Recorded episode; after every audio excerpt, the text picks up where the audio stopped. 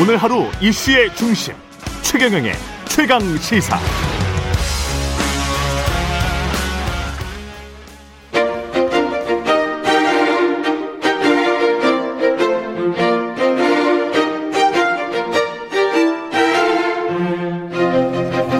네, 안개 속 대선 요동치는 판세입니다. 혼전의 20대 대통령 선거 이제 47일 남았는데요. 예, 2022 대선 특별기획 인터뷰 오늘은 얼마 전 국민의힘을 떠난 킹메이커 김종인 전 위원장 모시고 대선 전국 진단해 보겠습니다.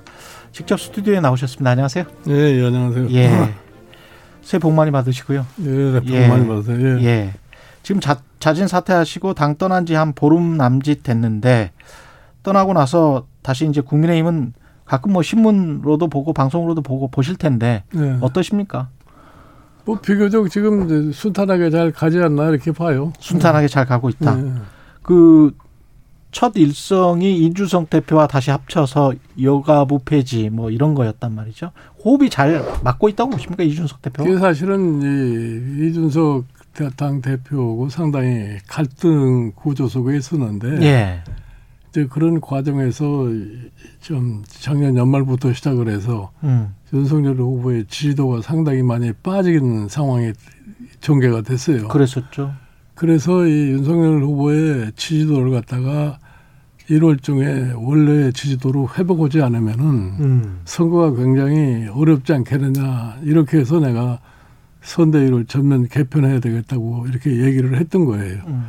근데 그런 그 과정에서 이 이준석 대표하고 윤석열 후보에 대한 갈등이 뭐 지난 6일인가 그게 봉합이 돼가지고 예.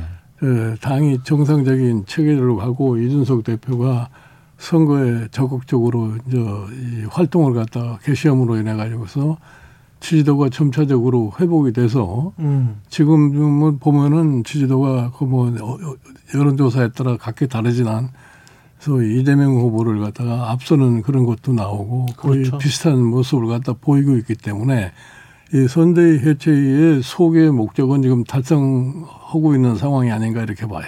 지지율은 거의 다 올라왔다 아니면은 더 필요한데 어떤 부분이 좀 필요하다 이렇게 보십니까? 그러니까 지금 사실은 이준석과 상당히 갈등 때 벌어졌던 지지율의 저 하락이 음. 이준석과 다시 화합으로 이래 가지고서 지지율이 원상으로 회복이 됐다고 생각하면 될 거예요. 원상 회복 정도다. 네. 예. 그러면 앞으로 필요한 것은 뭘지 그거는 좀 이따가 그러니까 여쭤보고요. 이제 앞으로 예. 이제 남은 1월 말 지나서 이제 음력서를 전후로 해가지고서 아마 예. 예. 여론조사의 결과가 다시 나타나라고 보는데 그게 하나의 음. 변곡점이 될 겁니다. 변곡점이 될 이제 것이다. 그게 이제 예. 어떤 의미를 지니냐는 것을 잘 파악을 해가지고 음. 2월 달에 이 선거를 선거운동을 갖다가 어떻게 효율적으로 전개하느냐에 따라서 음. 3월 9일 날 최종 결정론을 볼 수 있게 될 거예요. 예. 그때 그 선대위에서 좀 갈등 사항이었던 윤핵관 같은 것들 있지 않습니까? 그런 문제는 다 이제 끝났다라고 보시는 거죠? 그러니까 이제 사실은 예. 이 윤석열 후보가 정치를 처음 시작하는 분이었고 처음 정치를 시작할 때 주로 관여했던 사람들이 요 최근 얘기하는 뭐 윤핵관 이 사람들이 정치 자문을 했기 때문에 음. 초기에 이제 그 사람들의 소위 틀에서 별로 벗어나지를 못하고 있는 음. 예, 그런 상황에서 선대위가 발족을 했고 이 선대위 초기 발족하고 난 다음에도 그 사람들의 영향력이 적지 않냐 미쳤다는 것이 일반적인 지금 평이었었어요. 예. 그런데 최근에 이제 선대위 길을 개편하면서 그 사람들이 형식적으로 다 물러나는 상황이 있고 음. 근데 이제 그러고 난 다음에 과연 그 사람들이 무슨 영향력을 행사하는지 안 하는지는 잘, 잘 모르겠지만. 잘 모르겠지만. 뭐 일단 외, 외형적으로는 저희 그, 그 문제가 해결이 되는 것처럼 지금 보이고 있는 겁니다. 예. 그 보름 기간 동안에 지금 떠나고 보름 기간 동안에 가장 큰 여론의 주목을 받은 것은 김건희의 녹취록일 네. 것 같습니다. 일곱 시간의 녹취록인데 그 방송은 보셨어요? 혹시 MBC 네, 방송? 방송은 못 봤어요. 못 보셨고 네. 녹취록 내용은 혹시 들으셨습니까? 그 신문에 간간히 나는 그 네, 내용은 그 봤는데 예. 사실 그 김건희 그 녹취록 방송은 그런 음. 일이 없었으면 가장 좋았을 텐데 음. 일단 그것이 일반 국민에게 공개된 이상은 음. 그 결과에 대해서 누구도 이러고 저러고 얘기를 할 수가 없어요. 그게 어느 정도 선거에 영향을 미치느냐 하면 저는 누가 단적으로 얘기를 할 수가 없고 그렇죠. 결국은 국민의 판단에 맡길 수밖에 없지 않나 이렇게 봐요. 예. 근데 김종인 전 위원장님에 관한 그 멘트도 좀 있었거든요. 그건 내가 보기에 보다는 넋두리 비슷하게 헌 얘기 같이 느껴지는데 어, 뭐 뭘- 일반적으로 뭘 거- 예. 일반적으로 잘 아시다시피 예. 내가 사실은 그 선대위에 선뜻 참여하려고 했던 사람이 아니에요. 그렇죠. 근데 예. 무슨 거기 보면은 잔치집이니까 오고 싶어 했을 거라고 그런 얘기가 났는데 그렇죠. 나는 그다음에 그게 말을 너무나 함부로 하다가 보니까 이제 그런 음. 얘기를 하지 않았나 이렇게 봐요. 제일 좀 우려스러운 부분이 언론관 같은 경우에 우린 뭐 대통령을 하게 되면 뭐 무사하지 못할 것 같다라는 그런 발언. 내가 정권 잡으면 무사하지 못할 것이다. 이제 그런 그 불필요, 불필요한 얘기를 갖다 한 거죠. 예. 그러니까 이제 사실은 일반 국민이 과연 저, 저, 저 런 언행을 하시는 분이 사실 대통령의 부인으로 적합하겠느냐 하는 이런 여론을 갖다 만드는 잘못을 일단 저질렀다고 봐요. 혹시 그런 생각이 윤석열 후보의 생각은 아니겠죠? 뭐 윤석열 후보가 그런 생각 했겠어요? 예. 어. 아니 그래도 부부는 일심동체라고 또 많은 네, 생각을 네, 공유를 네. 하니까 네, 네. 내가 보기에 뭐 예. 윤석열 후보, 후보는 본인 스스로가 가장 앞세우는 것이 공정과 정의를 앞세우는 공정과 사람이기 정의인데. 때문에 예. 그런 사람이 그런 생각을 하겠어요? 예. 이러 이게 오히려 그래도 좀 뭐랄까요? 빨리 터져서 리스크는 해소됐다. 이렇게 이제 국민의힘은 보고 있는 것 같은데. 아니 그거는 이제 다 일방적인 생각이고 음. 뭐 국민의힘이 어떻게 생각하고 민주당이 어떻게 생각하고 그건 별개의 문제고 예. 일반 유권자들이 그거를 어떻게 받아들이고 어떻게 생각하느냐 거기에 달려 있는 것이지 다른 사람이 거. 그것에 대해서 이러고 저러고 할 그런 얘기 이 사항은 아닌 것 같아요. 예. 그 이후에 또 터진 논란이 건진법사 논란, 무슨 무속인 논란, 네트워크 본부에 뭐가 있다 그래서 네트워크 본부 자체를 이제 해체를 했습니다. 이거는 그 전에 아셨습니까? 상황을 나, 이런 상황을. 사실은 경선 과정에 뭐 예. 손바닥에 왕자가 써 있었을 적에 예. 그때 이미 논란이 됐던 사항인데 음. 실질적으로 이 선대위 발족하는 과정 속에서 그런 기구가 있는지 없는지 난 전혀 난 알지를 못했어요. 어. 아. 그 선대위의 그 녹취록 보면 선대위에 사실 굉장히 좀 김건희 씨가 관여돼 있는 것 같은 우리 뭐 언론에서 서초동 캠프, 양재동 캠프 그런 이야기 하지 않습니까? 소- 혹시 그런 느낌을 받으셨어요?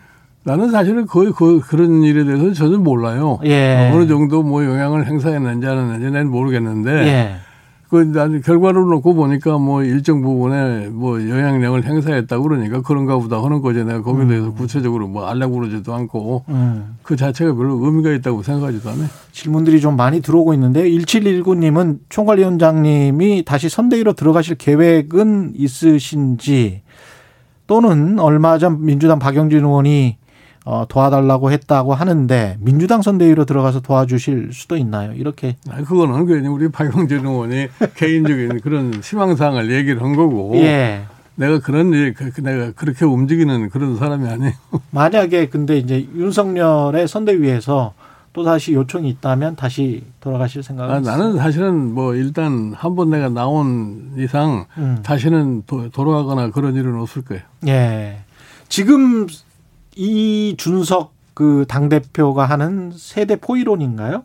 이건 네. 잘 하고 있다고 보시는 겁니까? 나는 뭐 그건 이준석 당 대표의 개인적인 그런 이 선거 전략이라고 선거 전략이다? 생- 생각을 하기 때문에 예. 그게 뭐 일정 부분에 영향력은 미칠 수 있지 않나 이렇게 생각을 해요. 음, 근데 이제 민주당 쪽이나 가치 중심적으로 생각하는 사람들은 이게 갈라치기다, 남녀 갈라치기다. 너무 단순화된 공약으로 국민 그러니까 통합에 오히려, 오히려 저해될 수 어, 있다. 우리나라의 선거에 보면은 좀 예. 그 유, 내가, 내가 개인적으로 보면은 좀 음. 유치원 생각이라고 늘 생각을 하는데 음. 사실 선거라는 게 나, 앞으로 내가 대통령이 되면은 우리나라를 전반적으로 어떻게 끌고 갈 거라고 하는 소위 비전과 희망을 갖다가 유권자들에게 줘가지고서 모든 유권자들이 그거에 대한 미래를 이, 걱정을 하면서 소위 투표를 하게 돼 있는 건데 예. 어느 특정 뭐 연령 계층이 어떤 특정 후보를 지냐고 어떤 특정 연, 연령 계층 어떤 특보를 지지하지 않고 음. 이런 얘기를 한다는 자체가 내가 보기에는 합리적이 아니라고 생각을 해요. 그렇군요. 이 자진 사퇴하시기 직전에 하신 말씀이 정태근, 금태섭, 김근식 전 실장과 만찬하시면서 대한민국 국군이 없다. 예, 예 이건 어떤 의미였었? 사실은 건가요? 지금 우리나라가 지금 당면하고 있는 과제가 굉장히 참 어려운 문제점이 많습니다. 예. 예를 들어서 지금 전 세계적으로 지금 전환기에 놓여 있어 가지고서 우리나라가 앞으로 어떻게 소위 음. 혁신을 제대로 해서 미래를 갖다 이끌어갈 것인가 하는 이러한 것들이 사실은 이번 선거에서 부각이 되어야 되는데 예. 전혀 그런 게 부각이 되질 않아요. 기후 위기랄지 아, 빈부격차에 그, 그, 관한 예, 예. 이야기. 지금 예를 들어서 예. 가장 지금 우리나라에 심각한 상황이라는 것이 지금 코로나 사태를 갖다 2년 이상 겪으면서 사실 자영업자 720만 명 정도 되는 자영업자들의 경제가 완전히 황폐화되고 있는데 그렇습니다. 이 사람들을 어떻게 사실은 원래 상황으로 회복을 시킬 것인가 하는 구체적인 그런 얘기가 나왔어야 되는데 그런 음. 얘기도 나오지 않고 있단 말이에요. 예. 그리고 지금 우리가 이 소위 경제 구조 자체도 혁신을 갖다가 대대적으로 해가지고서 새로운 방향으로 틀지 않을 것 같으면은 예를 들어서 이 미중 간에 있어서의 지금 격렬한 무역 전쟁 이런 과정에서 대한민국 경제가 앞으로 어떤 위치를 점을 것인가 하는 이런 층 것들이 상당히 지금 심각한 문제로 대두가 돼야 되는데 음. 그런 것들은 거의 지금 논의의 대상이 되지는 않고 있는 그런 형편이에요. 근데 두 후보 네. 다뭐 소확행이다, 뭐 심쿵공약이다 하면서 뭔가를 좀 해주겠다, 해주겠다, 해주겠다 이런 그러니까, 것만 있잖아요. 그러니까 돈 준다는 얘기하고 예. 지금 뭐 무슨 개발한다는 얘기하고 예. 그 얘기에는 별로 들리는 바가 없어요. 근데 그렇게 가도 되는 겁니까?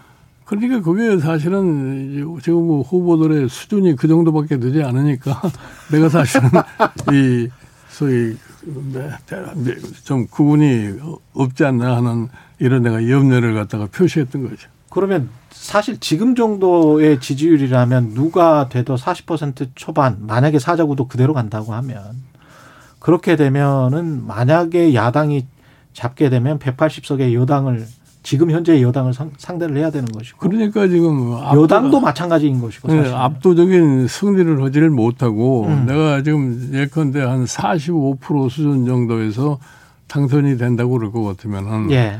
나머지 55%는 지지를 못 받은 그런 상황이 되지 않습니까? 그렇죠. 이제 그런 상황에서 지금 소위 야당이 집권했다고 했을 경우에 지금 이제 지금 현재 여당이 가지고 있는 의석을 놓고 볼것 같은 과연 정부 소위 성립 자체가 초기에 쉽게 되겠느냐 하는 이런 염려를 안 할 수가 없어요.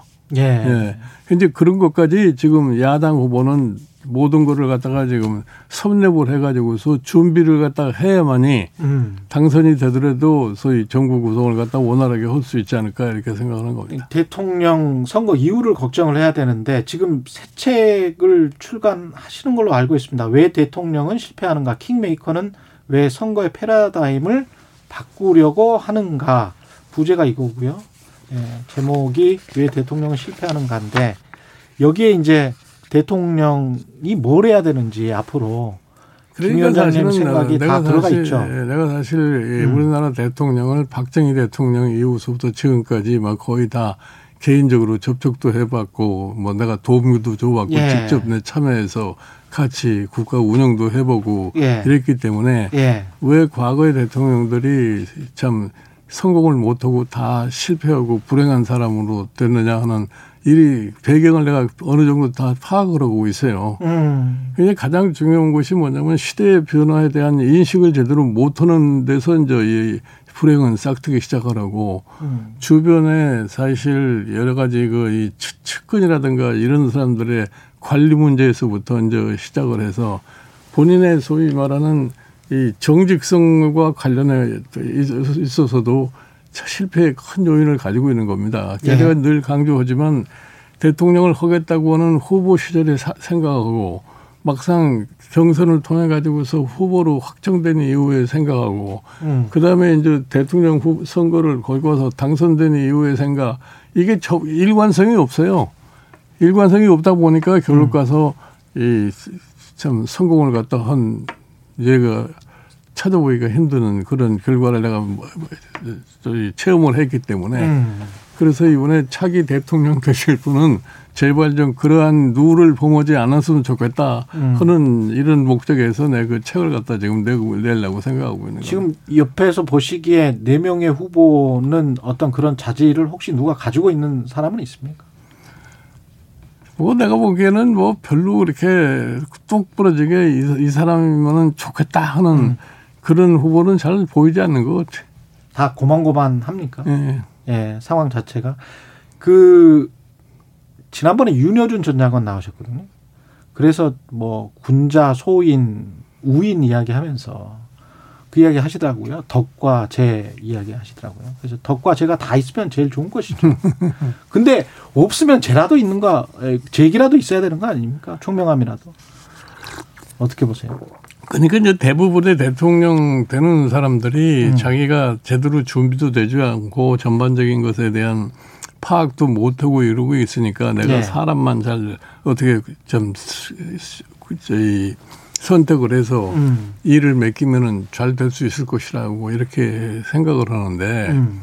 사실은 그게 굉장히 어려운 과제예요. 사람만. 사실은 네. 사람을 선택하는 재주만 있으면은 그 사람이 항상 성공할 수가 있죠. 예. 예. 근데 그 사람을 선택할 수 있는 능력이 있느냐 없느냐는 뭐 미리서 예단을 할 수가 없지만 음. 지금까지 보면은 별로 거기에 성공한 사람들이 나는 없다고 봐요. 윤석열 후보는 잘 하고 있다고 보십니까?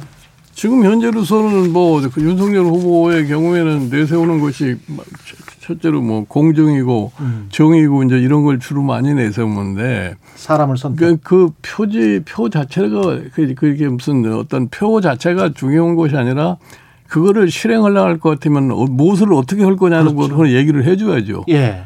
그 이제 그거를 뭐 어떻게 할 거냐고 하는데 거기에 적합한 사람이 누구냐고 보는 것을 갖다가 제대로 파악을 하고 있지 않, 있어야 되는데 음. 그게 과연 그러고 있는지는 잘 모르겠어요. 예. 권력 구조와 관련해서 또 많은 정치인 분들이 이야기를 하시는데 이재명 후보도 아예 대통령 사령 중임제 개헌 이야기를 꺼냈습니다. 그런데 다른 분들은 이제 내각제 말씀을 하시는 분들도 많고요. 근데 사실은 예. 지금 우리나라에서 대, 통령들이 성공하지 못한 요인 중에 가장 큰 것이 뭐냐면은 너무나 대통령한테 고난이 집중돼 있고 음. 그 고난을 너무나 많이 행사하다가 보니까 지금까지 다 실패를 하게 된그 예. 요인이에요. 예. 그렇기 때문에 지금 이, 이 1987년 지금 육공화국 헌법에 만든 이래로 참 여러 가지 상황이 많이 변경이 되기 때문에 음.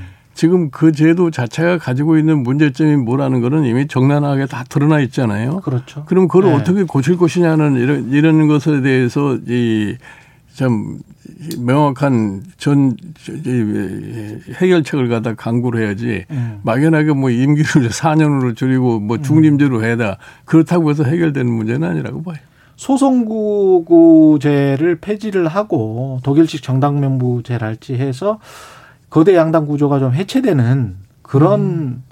어, 성, 이 그러니까 이제 권력 개혁. 예, 권력 개혁의 문제가 뭐냐면은 대통령과 내각의 관계를 갖다가 좀 분명하게 설정하는 것이 좋지 않겠냐는 얘기예요. 지금 예를 들어서 예. 우리가 총리제를 가지고 총리라는 제도를 가지고 있지만 음. 지금 우리 총리라는 거는 아무런 힘이 없는 총리예요. 음. 그러니까 이제 사실은 청와대가 막강한 권한을 시들다 보니까 내각도 힘이 없고 뭐 이거 내각을 관리한다는 총리도 힘이 없고 그러니까 그런 권력 구조 자체를 어떻게 저희 정, 정립을 해야만이 앞으로 정부가 효율적으로 움직일 수 있다는 이런 측면에다가 중점을 둬야지 음. 막연하게 뭐 대통령 임기와 무슨 대통령 저희 중림제 이것만 가지고는 해결될 수가 없다고 생각을 해요. 근데 윤석열 후보는 지난달 관훈 클럽 토론에서 정치는 내각제를 좋아하지만 국민은 대통령제를 선호한다라고 하면서 공동정부도 별로 중요하지 않다 이런 이야기를 한 바 있습니다. 아니, 그러니까 공동정보가 중요하지 않다고 하는 얘기는 네. 공동정보가 중요하고 중요하지 않은 것이 문제가 아니라 음. 현재 상황에서 그러면 홀로서 정부를 갖다 만들어 갈 수 있냐고 하는 그런 문제를 갖다가 사전에 알아야죠. 과연 그렇죠. 예를 들어서 지금 네. 예, 야당이 대통령에 당선된다고 그랬을 적에 제일 먼저 정부를 구성을 할 것 같으면은 음. 총리를 이 인준 인준부터 먼저 받아야 되는데 그렇죠. 그 총리의 인준이 지연이 될 것 같으면은 정부 구성 자체가 쉽게 이루어질 수가 없어요. 음. 이제 그런 거를 고려한다 할 것 같으면 그때 가서는 자연적으로 무슨 통합 정부라든가 뭐 협치라든가 이런 문제를 거론하지 않을 수가 없을 거예요. 예. 예. 그래서 지금부터라도 협치의 문화를 가져가야 된다. 선거 나, 나 나가 보면 그렇게 봐요. 예, 만약에 민주당과 타협하거나 관계를 제대로 설정하지 못하면 음. 초반부터 식물 대통령이 될 가능성도 있습니까? 그렇게 그럴 가능성이 높은 거죠. 예를 들어서 지금 옛날에 그저 김대중 대통령이 당선됐을 적에 예. 처음에 김대중 대통령이 소위 김종필 씨를 총리로 저 그렇죠. 지명을 해가지고서 국회가 그걸 인준을 해주지 않기 때문에 예. 그 편법적으로 그 김영삼 정부 때 마지막 총리로는 고원 총리한테서 강요에 대한 제청을 받아가지고서 정부를 구성한 그런 신뢰가 있어요. 예. 예. 근데 그런 그렇게 간다는 것이 과연 옳은 것이냐 하는 것을 갖다가 좀 냉정하게 생각해 볼 필요가 있다고. 음. 민주당 선대위에서 요청을 해도 안 가겠다는 말씀은 아까 하셨는데 민주당 이재명 후보에 대해서는 어찌 평가하고 계시는지도 궁금하고요. 당선 가능성에 관해서는 민주당. 내가 내가 뭐 내가 보기에는 뭐 이재명 후보의 경우에는 뭐 사람이 변신이 굉장히 빠르신 분이라고 난 판단을 해요. 그래서 뭐 지금 이 선거 운동 선거 기간 중에도 볼 것 같으면은 네. 뭐 자기가 예전에 약속 오는 것도 그냥 상황에 따라서 바꾸기도 하고 이제 이런 일관성의 문제에서 조금 내가 보기에는 좀 의심의 여지를 가질 수밖에 없지 않나 이렇게 예, 생각을 하는데 예. 그러나 뭐 어떻게 보면은 뭐 변신의 능력이기 때문에 상황에 음. 따라서 굉장히 달라질 수도 있다고 하는 그런 측면도 또 일면에 있는 것 같아요. 음, 그런 측면은 오히려 긍정적으로 평가를 하시는 뭐 그럴, 그럴 수도 있는 거죠. 예. 예. 안철수 후보는 스스로 이제 아니라 단일화는 절대 안 한다 뭐 그런 이야기를 하고 있는데요. 어떻게 보세요? 안철수 후보? 뭐 지금 안철수 후보는 지지도가 지금 뭐한10% 초반에서 지금 왔다 갔다 하는 것 같고 그렇죠. 지난 금요일 날 보니까 갤럽에서 처음으로 17%인가를 찍은 그런 음. 예, 결과도 봤는데 네. 결국은 안철수 후보와 서 윤석열 후보의 단일화 논쟁이 제대로 될려올 것 같으면 음. 안철수 후보의 지지도가 한 18% 이상까지는 올라가지 않으면은 아. 그 단일화 얘기가 좀 그렇게 이루어지기가 힘들지 않겠나 이렇게 봐요. 아, 오히려 지지율이 낮으면 단일화 논쟁이 제대로 되지 않을 네. 것이다. 그리고 사실은 네. 윤석, 윤석열 후보의 경우에는 사실 단일화를 하든 안 하든 내가 음. 당선될 수 있다는 그런 방향으로 선거를 끌고 가려고 노력을 해야 되는 거라고는 봐요. 아, 그렇게 노력을 해야 된다. 음. 근데 지난 대선을 보면 탄핵 직후라고 할지라도, 직후였다고 할지라도 문재인 대통령 그때 당시에 후보가 41 정도 얻었고, 네. 홍준표 후보가 24, 네. 뭐 20, 뭐 그다음에 6인가 유승민 후보가 그랬었거든요. 음. 그걸 생각을 해보면 어 보수 연합이라고 세 사람을 생각을 하면 음. 5점 한5 정도가 되는 것 같고요. 음. 그리고 이제 그 진보 어 또는 리버럴 문재인 후보가 4 정도 되는 것 같기 때문에 무조건 단일화만 하면 근데 그 단일화 이기는 거 아닙니까 보수 연합은? 그러니까 예. 1 플러스 1이 2가 되는 경우도 있지만 예. 1 플러스 1이 1.5가 되는 수도 있어요. 음. 그러니까 무슨 숫자상으로는 단일화하면 그, 그 숫자가 다 자기에게 올, 올 거라고 생각하지만 예. 절대로 그런 꼭 이 선거에서 그런 결과가 나온다고는 기대하기 힘듭니다. 아. 어. 국민의힘 입장에서는 그냥 단일화 없이 가서 이기는 거를 생각을 해야 된다. 당, 당연히 그렇죠. 어. 안철수 후보 입장에서는 어떻게 생각을 해야 될까요? 뭐 안철수 후보의 입장에서는 이제 네. 본인의 지지도가 한 20% 가까이 육박을 할 것 같으면은 네. 국민들이 소위 특히 이제 보수층에서 선거에 대한 불안감을 갖다 가지고서 단일화의 압력이 심하게 될 거 아니에요. 음. 그러면 그 당시에 이제 윤석열 후보나 안철수 후보가 국민의 압력에 의해서 단일화를 추진을 갖다 할 수밖에 없지 않느냐 이렇게 생각을 하는 거예요. 예.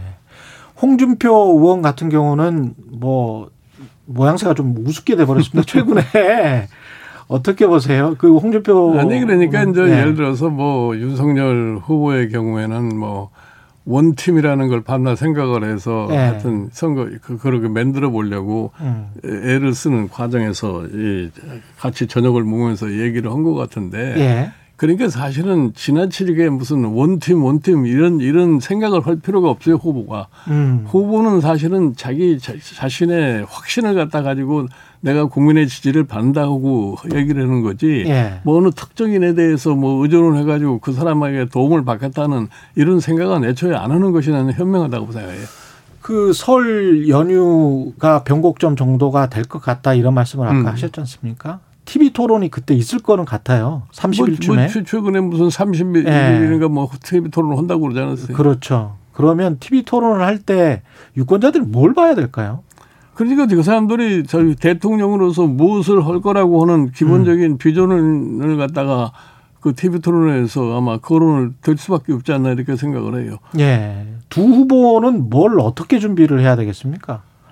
그거에 뭐 내가 얘기 갖다 해줄 수는 없는 거고 각기 예. 하여튼 우리가 지금 당면하고 있는 현실이 뭐라고 하는 것에 대한 예. 냉정한 인식을 갖다 가지고 음. 대한민국의 미래를 위해서 나는 어떠한 대통령이 되겠다고 하는 그러한 희망스러운 얘기를 갖다가 유권자에게 얘기해 주는 것이 가장 현명하다고 나는 봐요. 근데 이게 검증인지 네거티브인지는 모르겠습니다만은 분명히 또 뭐 본부장 논란, 대장동 의혹 관련해서 서로 간에 굉장히 말싸움이 치열할 것 같거든요. 아닙니다. 그러니까 이제 그런 말싸움이 말싸움을 갖다 하다 볼 것 같으면 예. TV 토론이 또 재미가 없어져요. 재미가 없어질 어, 것이다 오히려. 대, 통령 선거에 대해서 이 TV 토론이라는 게 순전히 네가티브 측면만 가지고 얘기를 할 것 같으면 국민이 별로 그렇게 다가게 생각하지 않을 겁니다. 그리고 토론이라고 해서 하고 나서 보면 50대 50의 결과로 나타날 수밖에 없어요. 결국은 50대 50의 결과로 네, 나타날 네, 수밖에 네. 없다.